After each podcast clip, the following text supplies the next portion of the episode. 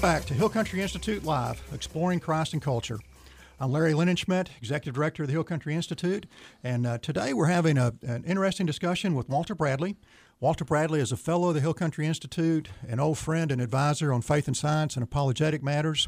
a lot of experience on college campuses, talking about uh, really the issues that have, have grown out of a, a thoughtful approach to science, sometimes thoughtful uh, in a way that, that would not Christianity, would be opposed to our viewpoints, and other times uh, defending and supporting the faith through faith and science.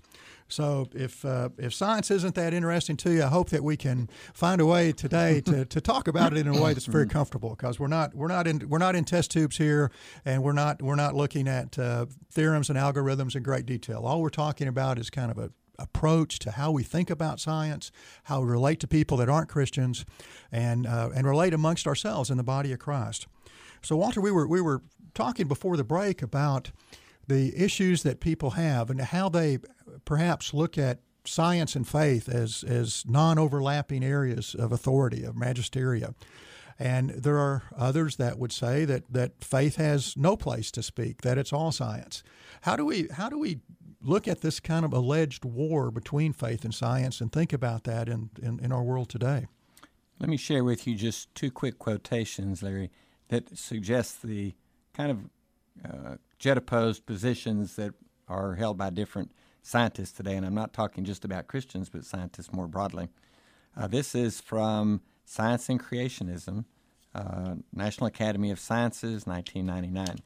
Scientists, like many others, are touched with awe at the order and complexity of nature. Indeed, many scientists are deeply religious. But science and religion oper- uh, uh, uh occupy two separate realms of human experience demanding that they be combined distracts from the glory of each. So, this is the position essentially of Gould and others that uh, uh, science and faith can never contradict each other because they really are addressing entirely different questions. Okay. Different, so different aspects of his ex- existence, if you will. Right, exactly. Okay, now mm-hmm. here's, here's a, a view of somebody who believes that they do address similar questions, uh, but they give very different answers and they can't both be correct. Richard Dawkins uh, says, for example, a universe with a supernatural presence would be a fundamentally and qualitatively different kind of universe from one without. Religions make existence claims, and this means scientific claims. So Dawkins would claim that uh, uh, religion and science are dealing in the same domain, at least in part, and that uh, uh they give, in his view, contradictory answers, and they can't both be true. Either science has to be true or religion has to be true. And as a militant atheist, he believes that really science gives all of the right answers and religious answers are by and large garbage. So there's so there's an element of faith in his belief, isn't there? Oh, I would say so. Yeah. Uh, and Dawkins isn't the first one to bring this kind of an argument to the table. Uh, in the early stages of the so-called Enlightenment in the 17 and 1800s, uh, there developed uh, a what I would call a myth of conflict uh, between uh, religious belief, in particular Christianity, and science.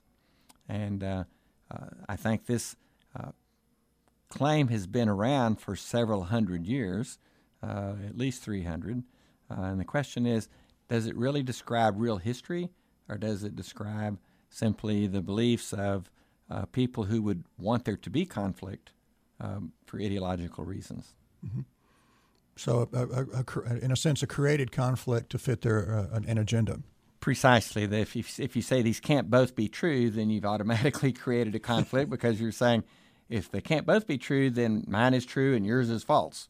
Yes. Okay. Mm-hmm. Rather than saying maybe they could give uh, uh, answers to uh, questions from a somewhat different perspective, but the answers wouldn't be contradictory that that really ignores. I mean, we've we've we've talked a little earlier about some of the uh, historical figures in science, like Copernicus and Galileo and Kepler, and they, uh, you know, Kepler, for instance, said the harmony in the universe is a sacred sermon, a veritable a veritable hymn to God the Creator. Uh, that doesn't sound like this scientist was really opposed to the Christian faith, does it? It does not, and I think this whole uh, myth of the conflict between faith and science uh, was one that was created uh, for a particular purpose. Uh, if you look at the early scientists, almost all of them had deeply held religious beliefs, as I said before. They weren't just sort of cultural uh, Christians of their time. They had deep personal beliefs. They wrote eloquently about this Copernicus, Galileo, Kepler, Newton, uh, Boyle, uh, and many others. Uh, it was only in the 1800s, uh, maybe the early, late 1700s, that this myth mm-hmm. of conflict uh, began to be proclaimed. Uh, but it was really spun out of thin air. It wasn't. There was a long history of, of antagonism, and science was gradually uh, being escaping the shackles that sure. had been held in by uh, Christian faith, and would ultimately be free to be all that it could be and that the influence of the church and religion had been very negative mm-hmm. as a kind of a, a, impediment to science really going out and discovering the things that it could discover. Yeah, the um, there was a there was a key book.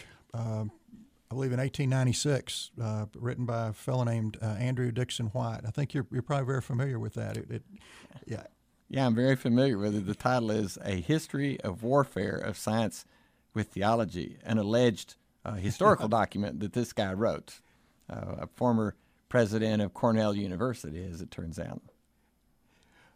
So what what was his uh, what was his approach? What was his agenda in writing the book? Yeah, I, I think he began with a conclusion uh, that religion was basically false, misleading, in a sense, destructive to intellectual inquiry, mm-hmm. and so he began from that conclusion to then try to create uh, a mythical history of long term struggle between religion and science, uh, which is not at all supported uh, by the evidence. Uh, let me quote White. He says, I saw that it was the conflict between two epochs in the evolution of human thought, the theological and the scientific. Now he's juxtaposing these as, as if to say one only one of these two can be true. Okay. Okay, and so that immediately gives a conflict because there's no resolution here. You're going to have to choose A or B, right? Sure. You know, in, in, in past study and broadcasts, we've talked about myth and the power of myth that Lewis and Tolkien saw, and and that's a myth that, that answers the the the real question of who we are as people and what, what our ultimate values are. The kind of myth that you're talking about is, is just a created story to fill in somebody's own agenda. Yeah, I think this would be maybe maybe better be called not a myth, but just a blatant lie. Okay. okay. Uh, uh, in his view, in Smith, in White's view, in this very famous book that's been around for hundred years, not because it was good history, uh, but because it was part of a belief system uh, that people already had. And White's sure. book was a kind of a uh, affirmation of that. Uh, and in his view, he was simply claiming science is advancing, theology is retreating, uh, and they expected the 20th century, this book was written in 1896, uh, mm-hmm. would lead to the final demise of all these religious uh, uh, anachronistic ideas and, and, and beliefs, and that science would ultimately come to dominate the 20th century and we would gradually be liberated. And so it's been a great disappointment uh, for the proponents of this view that it really hasn't happened that way at all. That in fact, uh, uh, religious beliefs in general and Christian beliefs certainly in, in the United States have have been terribly robust, and that uh, what we've learned in science, uh, much to their dismay, has pointed more and more to a confirmation mm-hmm. of the theistic uh, claims and the and the views that are expressed in the Bible not a repudiation of them. Right. Well, the, the just to have just as a for instance, a beginning point for the universe is a, is is a, is an incredibly important point for a Christian understanding of creation. It is, and what's one of the amusing things of the 20th century, from 1929 to 1965, the evidence for the Big Bang cosmology, which says that the universe began mm-hmm. in an inexplicable explosion of energy, which some of which then subsequently condensed into matter. Uh, the evidence for that theory was overwhelmingly better than that for the steady state theory, which says the universe has always existed. Mm-hmm. But there were many people who openly were writing in the technical literature saying, we don't like the Big Bang because we don't like the theological implications. Yeah. A universe that eternally existed is much more compatible with a atheistic worldview because you don't need to explain how things began. Sure, if they were just there. A universe that began is a most tremendous first effect, mm-hmm. largest first or largest effect ever, and all effects must have suitable causes. Sure, a first one mover. Of the, one, one, of the fundamental tenets of science is that, mm-hmm. that all effects uh, must have causes, or all ca- causes produce effects. So it was a great disappointment to them in 1965 when the background radiation was discovered.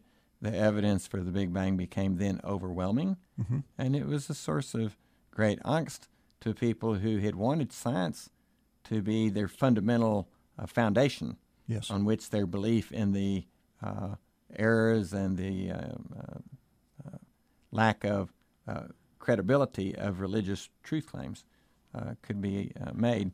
And all of a sudden, science has sort of turned on them. Yes. And has produced some incontrovertible evidence of a universe that began that has all kinds of theistic implications. I, let me mention just one quick example.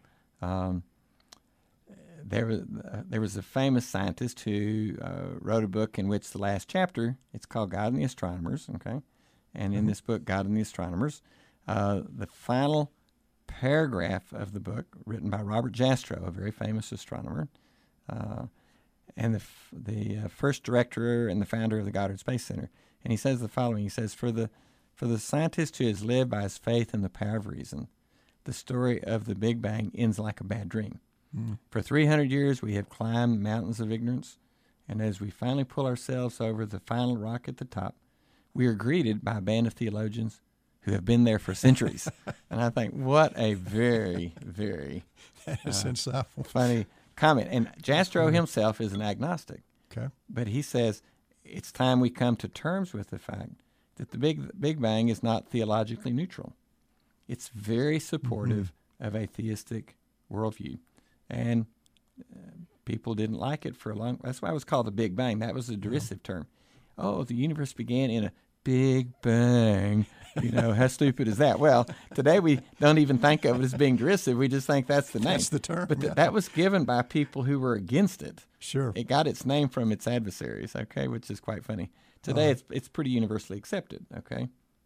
Well, and there's and there's a, a, corollary to the Big Bang, and, and that's the fine tuning in the universe. If if the Big Bang had been a little more or a little less, the mm-hmm. universe would have either gone out too fast or, mm-hmm. or come back together on itself. Yeah. And if we weren't just so-so as far as the distance from the sun and the and the composition of the atmosphere, we wouldn't support life. So there's a, there's an incredible series of things that have to come after the bang, Big Bang yeah. for us to be here when you look at the universe, you can certainly ask yourself the question what is the nature of nature?